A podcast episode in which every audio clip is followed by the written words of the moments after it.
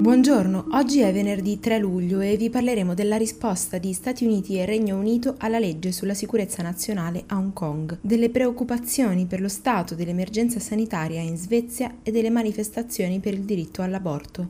Questa è la nostra visione del mondo in 4 minuti.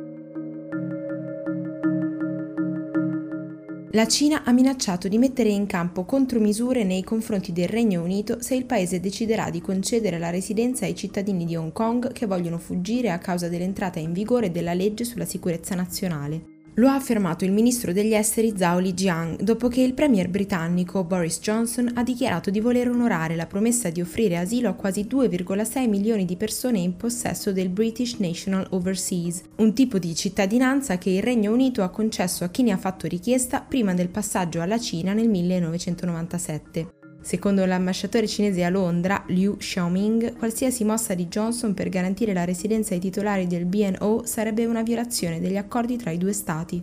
Anche se gli abitanti di Hong Kong sono titolari del passaporto nazionale britannico, infatti restano cittadini cinesi. Intanto è arrivata una reazione alla legge sulla sicurezza anche dagli Stati Uniti. La Camera dei rappresentanti ha approvato nuove sanzioni per penalizzare le banche di Hong Kong che intrattengono rapporti commerciali con funzionari cinesi. La misura dovrà essere approvata dal Senato e poi passare al vaglio del presidente Trump, da cui probabilmente avrà il via libera. Come diversi critici continuano a sostenere, infatti, il provvedimento imposto da Pechino mette fine alle libertà garantite sull'isola per 50 anni. In controtendenza rispetto al resto del continente continuano a salire i casi di coronavirus in Svezia, che hanno raggiunto ieri i 70.000 positivi. Va detto che le autorità stanno cercando di allargare la popolazione sottoposta a tampone e che le morti e le ospedalizzazioni stanno diminuendo rispetto ai picchi di aprile. Il paese resta però in condizioni estremamente peggiori rispetto ai vicini, tanto che la Danimarca, con 20 contagiati per 100.000 abitanti contro i 67 svedesi, lo scorso 13 marzo ha chiuso i confini con la Svezia e non li ha più riaperti. In Italia, intanto, due rapporti svelano alcuni tra gli effetti della pandemia. Secondo quanto emerge dall'ultima relazione della Fondazione Gimbe, sono 29.476 gli operatori sanitari contagiati dall'inizio dell'emergenza sanitaria, ben il 12,3% del totale dei positivi.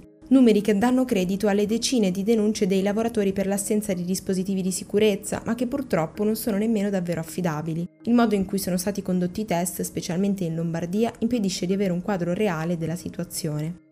L'ANAC invece fa sapere che nel primo quadrimestre del 2020 gli appalti pubblici sono diminuiti del 24% in numero e del 33% in valore, per una diminuzione nominale di 18,6 miliardi di euro. A causa dell'emergenza sanitaria sono 22.000 le procedure di gara che sono rimaste bloccate.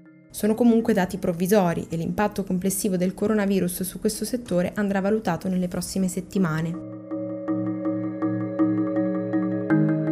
Nell'anno che marca i 42 anni dall'approvazione della 194, decine di persone sono scese in piazza per riportare l'attenzione su un diritto ancora ostacolato, bersaglio degli attacchi della destra conservatrice. Ieri la rete italiana ProChoice ha organizzato un presidio sotto il Ministero della Salute al quale hanno aderito tra le altre anche Amnesty International, la CGL, l'Associazione Luca Coscioni, AIDOS e l'AIGA. La richiesta è che sia garantito l'accesso all'aborto e alla salute riproduttiva a livello nazionale. La manifestazione nasce anche in risposta alla decisione della giunta leghista Umbra di togliere la possibilità di IVG farmacologica in day hospital. Per oggi è tutto, da Antonella Serrecchia e Rosa Oliassi a lunedì.